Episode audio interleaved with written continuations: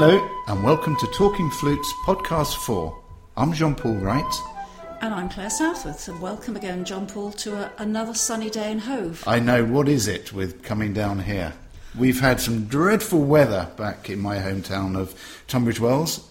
Lots of snow, lots of rain, and yet every time I come here to see you, the sun is shining. Yes, but we did also have a visit from the beast from the east, so we did have snow as well, but it didn't stay for long. Snow by the sea. Yeah. We're here today to look at the subject of how to practice, which in itself is a bit of a weird subject, I know, to talk about because everybody has their own ideas of what practice is. Everybody has their own ideas on how to practice. And I know from my own perspective, practice can mean dodging certain things, going down the path of least resistance. So the subject matter for this podcast is specifically practice. And a question I'm going to throw at you is how often should you practice? And in this case, practice your instrument. Well, it's almost impossible to say because so much depends. There are so many variables. It depends on, on your level, whether you're a beginner or you're advanced. What I can say is that the fundamentals of successful practice are the same for all of us, regardless of level. But if you set a, a specific time or frequency one time frame might work for one person but restrict another. So maybe to try and plan your practice, set regular times, be clear about your goals for each session. Consistent practice is the ideal, making sure that each session follows on from a previous one and moves forward. So you mentioned the need to plan each of your practice sessions. What do you mean by that? Well, it could be simple things like working out when is your best time of day to play and where is your best place to play? Where can you play without distraction? And then is the lighting good? Is the temperature good? Knowing what you're going to practice. So you think about your routine, what you're going to warm up with, what you might do for your tone, your finger technique, articulation, sequences, studies, repertoire, and try and get a balance between those things. So if we go back to that first one, the best place to play. Now, I'm, I was always a cheat growing up, is I would try and find a room that had a slight little echo that made me feel good. Yet I also knew people that would go the opposite, go and find as dead a room as possible, which, to be perfectly honest, used to frustrate me. So, what would your thoughts on the venue be? Yes, uh, again, a, a lot of people don't have a choice. So, but if you do have a choice, there are dangers in, in each of those environments that you mentioned. In a dead room, you can tend to sort of force the sound to try and make it sound better, and also turn the head joint in to try and make it sound better. And if you're in a room with more echo, it can sort of deceive you and make you think you're sounding better than you are. So it's good to try and vary the, the places. I mean, I used to find it very disheartening when I was at college. We had practice rooms that had no windows and had fabric on the walls, and it was completely dead. And it wasn't very motivating. So when I used to go to, back to my home, I used to practice in the bathroom. So I went from one extreme to the other. But you know, sometimes it's good to go and practice in the bathroom or the kitchen just to feel the room gives to it gives back to you something.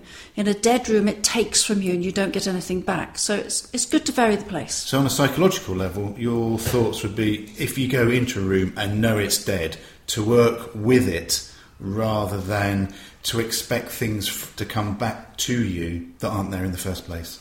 Yes, you should definitely work with the acoustic, not fight the acoustic.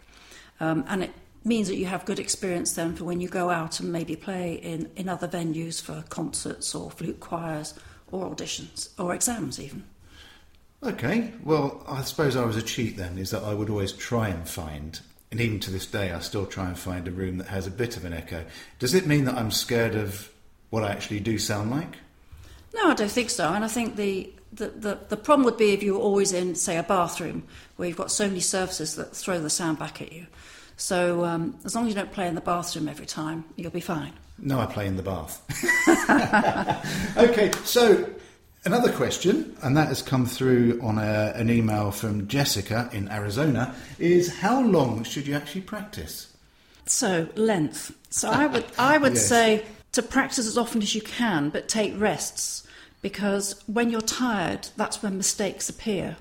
We're trying to build up muscle memory, and the correct neural pathways, not the pathways that are responsible for mistakes. So when you're tired, mis- mistakes creep in. So always stop when you feel that you can't take any more in.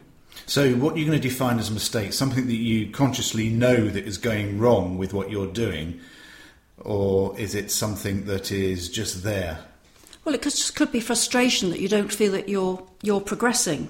But don't you have days like that, Clare? Oh, where you- absolutely. I mean, practice enables us to progress and develop. And by progressing, we can play more demanding music, and so we're always moving forward. But practice has also got to be fun. And when it's fun, you practice more. So if you're, if you're getting stuck and you don't feel you're moving forward, that's a good time just to stop and go and do something else and come back later. Hence the need to be quite diligent in your your practice plan. Yes, you could even write a plan. So you, you plan what you're going to do for that sort of session. So if we're talking about, you know, what you're going to practice, it's you need a healthy balance in any practice session. So it doesn't matter whether you're going to practice for five minutes or five hours. You need a balance within that time. So let's say a beginner might, you know, they might play for 30 minutes for five days of the week. A college student might be doing six hours a day. But within both those time frames, uh, it's important to get this balance. So I, I think of it like um, you can think of it like a pie chart. So say if you divide your pie chart up into sort of six chunks, the first chunk is going to be tiny, and that's maybe your warm up. So maybe play a beautiful tune just to just to warm up in the low register, just to get all the muscles working. And then you might go onto a bigger chunk, which is tone, so doing some tone exercises, some long notes to, to get the muscles working consistently. And then maybe after some tone exercise, you play some nice slow tunes, maybe from some of your pieces or your repertoire. And then another chunk might be finger technique to get those fingers working evenly and consistently. And then you might go on to maybe a study to put some of those exercises into practice, and then maybe then go on to your pieces. And then you've you've had a nice balance of of things from warming up to some exercises to some tunes. Because exercise alone aren't going to be enough. We're, we're, we're, we're learning our instrument to play music. That's our end goal, isn't it? So we need to make sure that we are improving our technique in order to play the music that we want to play. So it's very much like going to the gym, isn't it? In your break, your analogy just Yes, then of breaking it all down is that you don't start on the um, running machine. You you do your stretches first. So when in effect you're telling us to warm up our chops and our getting our lungs open and to, to find the centre of our tone first before we deviate off into the, the fast stuff. Yeah, absolutely. So it's it's definitely like going to the gym. I, I often use the analogy of a of a hundred meter runner. That a hundred meter runner doesn't practice by just running the hundred meters. They No. they do, as you said, they, they do work in the gym. So they do stretches and they sort of maybe when they finally get on the track, they might jog for three hundred meters and then run for 100 and then jog for another 300 meters and then run for 100 so they do exercises to enable them to run the 100 meters.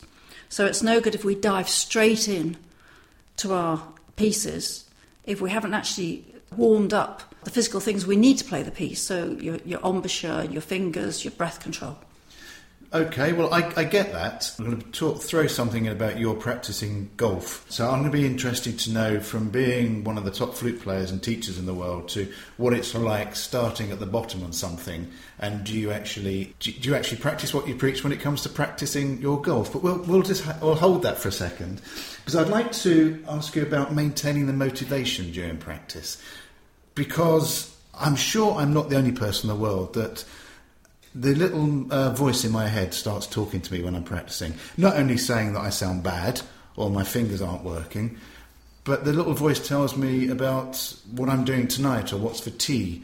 How do you maintain or how do you get your students to maintain their focus?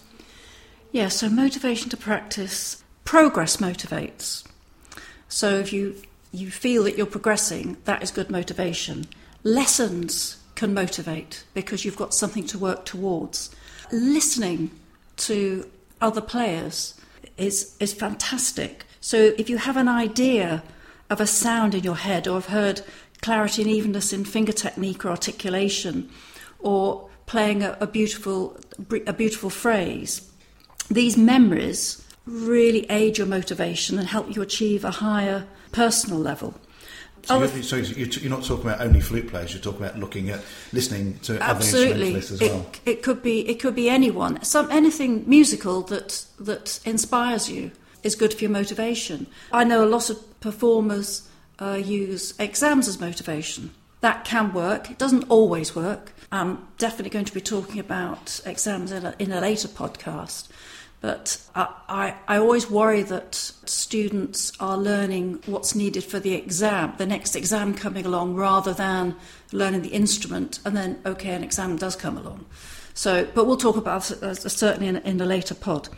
So, motivation really is self centered. You, but as you have to know and understand that there's something coming back, which touched on something we spoke about in an earlier podcast, which was the importance to record yourself every now and then. Yes, that's also extremely good for developing your critical ear.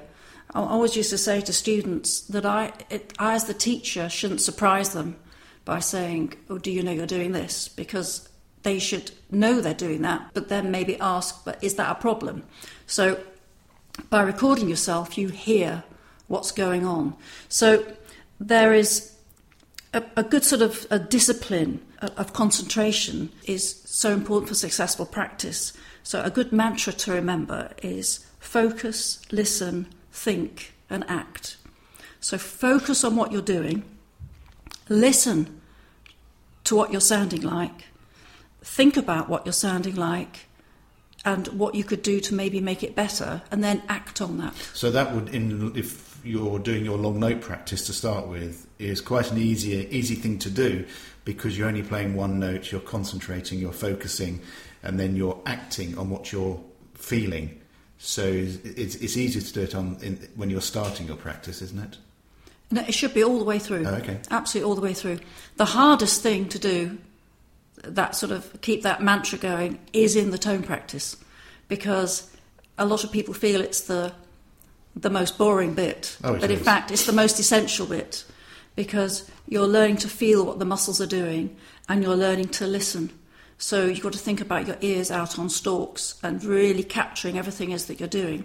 So, you know, a few minutes of, of real total concentration on what you sound like is invaluable. When I was at college, I, I would uh, play tone exercises between one and two hours a day.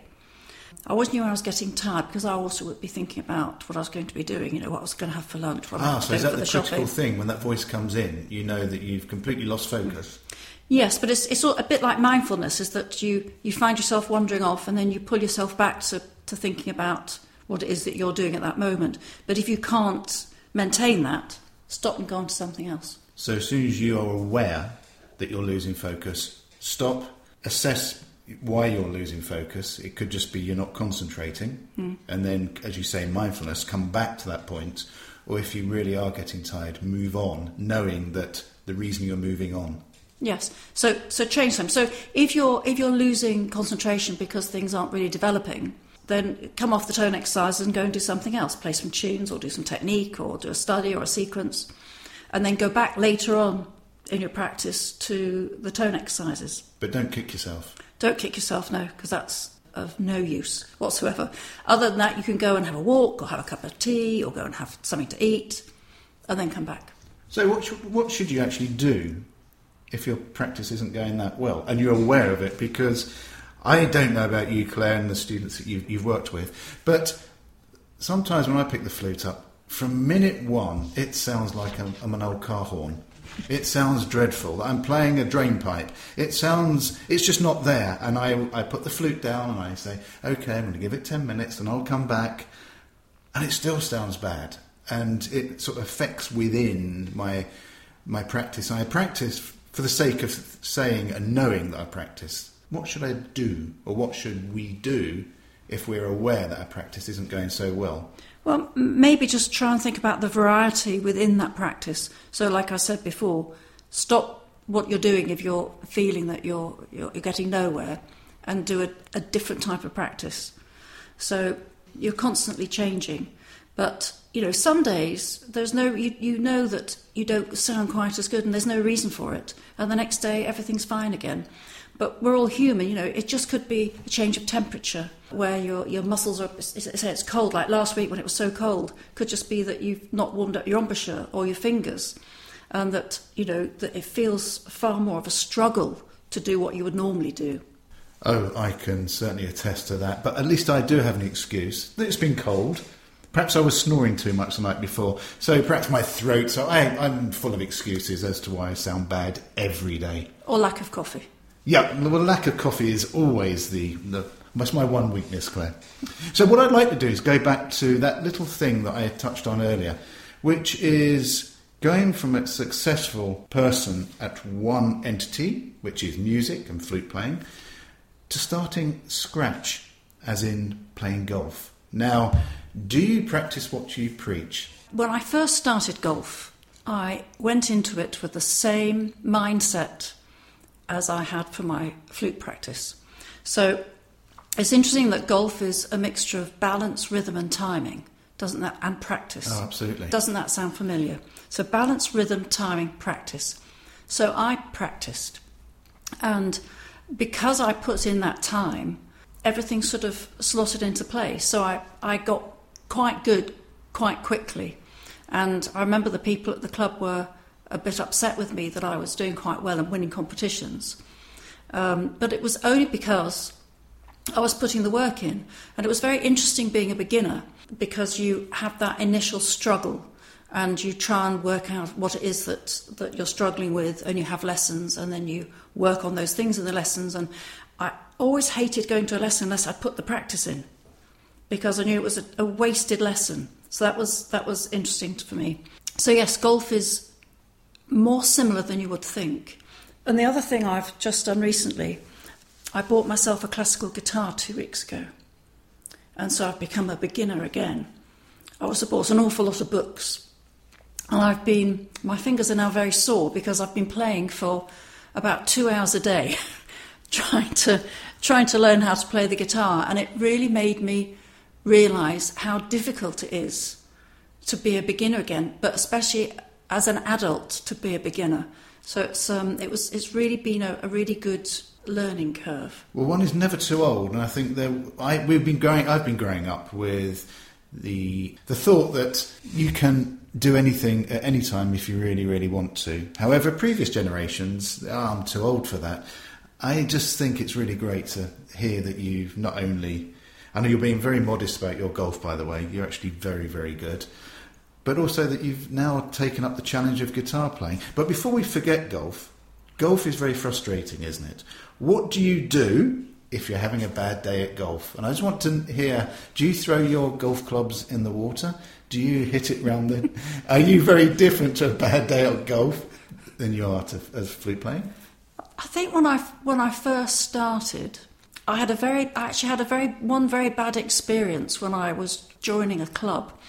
And in golf, you have to have a handicap. And in order to have a handicap, you have to go and play 18 holes of golf uh, three times with someone from the club, and they, they, they take your score and they work out what your handicap is. And I'd only just started, and I went out with a sort of a, an old dragon of a lady from this club who was very severe. There was absolutely no fun. Now, remember that I took up golf for fun. It was going to be my it was my hobby. I was, you know, it got me out of out of the the closed environment of music and into the open and and walking lots and felt like a fantastic pastime to do. So I went out for my first round with this this lady who didn't smile and didn't really speak. She was being terribly serious about this. And it sounds uh, like my early flute teachers, but anyway. and I remember doing what they call an air shot. So I, I missed the ball, and she went one, really? and, and, then I missed it again two. In fact, I did three air shots because then I was getting so upset. So I did three rounds with her on different days, of course. And then I remember coming home and saying, this is not why I want to play golf. This is no fun whatsoever. I feel totally demotivated. I feel useless. And that was a good again, when I sat and thought about it, it helped me within teaching, in that you have to be, you have to, to nurture and encourage and motivate to help the student develop. So it was a good, a good lesson. So in fact, I, I never ever saw that lady again. I, I took a break from golf because I felt so disillusioned. And I went back a few months later. I found a fantastic teacher, met some much nicer people, and it suddenly became huge fun. When you're having fun, you progress. And that is the key to this whole podcast, which is how to practice. Ultimately, you've got to enjoy it. If you're not enjoying your practice, then you're not going to progress. And if you don't progress, you'll become very disillusioned. Yeah. So definitely, you, practice should be fun. And I said, I think I said earlier that if you can hear you're progressing, then it is fun. And if it's fun, you practice more. So it's it's a, a lovely circle that goes goes round and round. The only thing I would throw into this whole conversation is that try and be aware of the difference between playing and practicing. So it's, be clear about that difference. So, for example, don't feel that you warm up on tone, technique, and articulation and then go and play your pieces. Warm up on something first, like maybe a, a nice tune, and then practice some of the fundamentals separately before you go on to your pieces so that you progress in the in the right sort of way. So it's a difference between the difference between just playing for fun and practicing. And one last thing to add, the wonderful man Geoffrey Gilbert used to say, don't practice going wrong. Make it successful. I always say that you can play anything that was ever written if you take it slow enough. Um, if there's a long phrase that requires more breath control, practice it fastly so you don't run out of air, and then gradually slow the speed down. If something is a fast piece, just play it, play it slow, so that you don't practice going wrong, because that's not good for your for your mental state. I'm, I'm thinking here L'après-midi, and I'm also thinking uh, Midsummer Night's Dream. Yeah. Now, L'après-midi, I had a, an interesting uh, session once when I was coaching uh, for the Spanish Youth Orchestra. And uh, it was a flute course along with the orchestral course. And we had about 12 flute players in the class. And L'après-midi was being played in the orchestra. So one of the flute players was, was playing that was playing that tune. And so I said, Well look, we've got ten days until the concert. We're all going to play L'après-midi every day in our warm-ups. And I said, but we're going to play it, start off really fast. So we played it sort of 20 times faster than it should go, in one breath, easily. So we all felt very good about that. And each day we slowed it up a little bit. Till by the time we got to the last day, we were all doing it in one breath. Right, I've returned back to my office at Lenham and uh, left Clare back in sunny Hove. And the reason I've come back is I'm joined live on Skype by Gina Luciani and I'd like to introduce Gina to everybody. Hi, Gina. Thanks for having me. It's my pleasure. Now, I'm planning to do a dedicated podcast with Gina in my new podcast series called TF Extra, Talking Flutes Extra. But for this particular segment, I'd just like to ask Clare's podcast nine questions to you, Gina. Sure, let's do it. Very quick flowing this one, Gina. And we'll start off with your favourite genre of music? Well, of course, I love classical. Um, but this is the thing is I'm obviously working with classical music every single day. So when I'm on the way to work, probably the last thing I want to be doing is listening to classical music because our whole lives you are taught to analyze music, to think about like the chords and the structure and everything like that. So it feels a lot of times it feels like work. So I usually like to just listen to something that's very easy to listen to. So that's why I listen to pop music. So come on, yeah. I'm gonna push you a bit further. Give me some. Give me a name. Come on, I'm gonna embarrass oh you. Oh my goodness. Oh, I love Rihanna. Um, I like. Um, what's his name? 24 karat, uh, Bruno Mars. Uh, okay, Bruno got you. Yes, you know things like that. Yeah, I love that kind of music. Uh, all our Latin flute playing friends will, will have two yeah. thumbs up for that one. Yes. right, your favourite colour and why? Um, I think I like blue the most, probably because I, although you wouldn't know that just by what I wear. I'd have you down as a pink girl. I never wear color, but uh, it's very calming. And also, water is, you know, obviously something that everybody needs. And so, anytime I'm around water, I don't know, I just, it's so calming to me. So, I don't know. Blue's calming. There you go. That's my favorite. well, if anyone's listening now, they probably just hear the air conditioning go on, which proves I'm back in the office. Right. Now, I've known you for a while, Gina, so I know the answer to this one. Your favourite country visited? Italy. Yeah. yeah. we had a discussion about this, and specifically Venice. Yeah. So, and we we talked about that as well. So. And favorite food is that just a given? Pasta. Well, pasta. Oh, it's definitely pasta. And then I also really like um, arepas, which is from Venezuela, which is where my dad's from.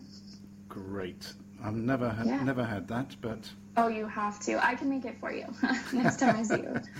Um, right, here's an interesting one. The hardest flute piece that you've played? Mm-hmm. I would say probably hands down the Rodrigo Concerto. Whoa, you've actually done that?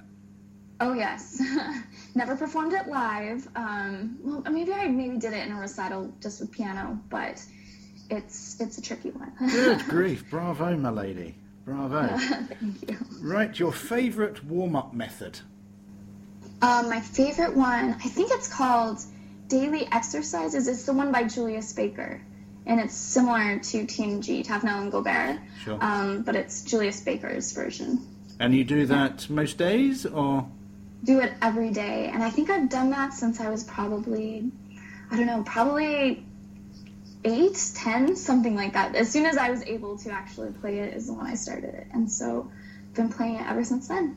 Brilliant. Right, your most memorable moment playing the flute? Hands down, it was when I was playing with Colin Hay from Men at Work and we were doing Land Down Under on TV. We did it on ABC. They had a show called Greatest Hits, so they were spotlighting the greatest hits from the 70s, the 80s, the 90s, 2000s, everything like that. And so that was a really fun moment just because that was a song that I grew up listening to, and I just remember being in the car with my dad and thinking it was really cool that there was actually flute on a yeah. pop song. And then I got to actually perform it live with the original uh, singer of it, so that was a lot of fun. Now I was just about to start singing. Da, da, da, da, da, da. I was about to start singing, but my singing is not great. And right. finally, no, but one thing I have to tell you that is so funny about it is that I have it on YouTube now, and so many people come to me and they're like, "You're playing wrong notes." and the interesting thing about it is that there was also there was a copyright issue with the song. Um, and so they had to change the flute melody at the very beginning. So it was, uh, if you guys know that song, uh, Kookaburra Sits in the yeah. Old Gum Tree, that was the one. So um, just wanted to, to clear the clear that. Everybody always wonders about that, but that's the reason that the flute uh, solo is different in, in this version. And what one piece of advice would you give to an aspiring flute player? I would say to follow your dreams. And I know that sounds super cliche, but what I mean by that, more than just follow your dreams, is make your dreams happen and figure out a way to do it. That that would be my advice for sure. Well, thank you for your time, Gina. Now, for those of you, and there's very few of you, I'm sure, who know Gina, just visit ginaluciani.com. I could wax lyrical about what Gina does and how big she is on social media. However, just visit and check out that website because there is a myriad of resources there. Thank you, Gina. Thanks for having me. Pleasure. In the next podcast, Clare and I will be looking at online flute playing and the myriad of resources available there. So join us again. Goodbye.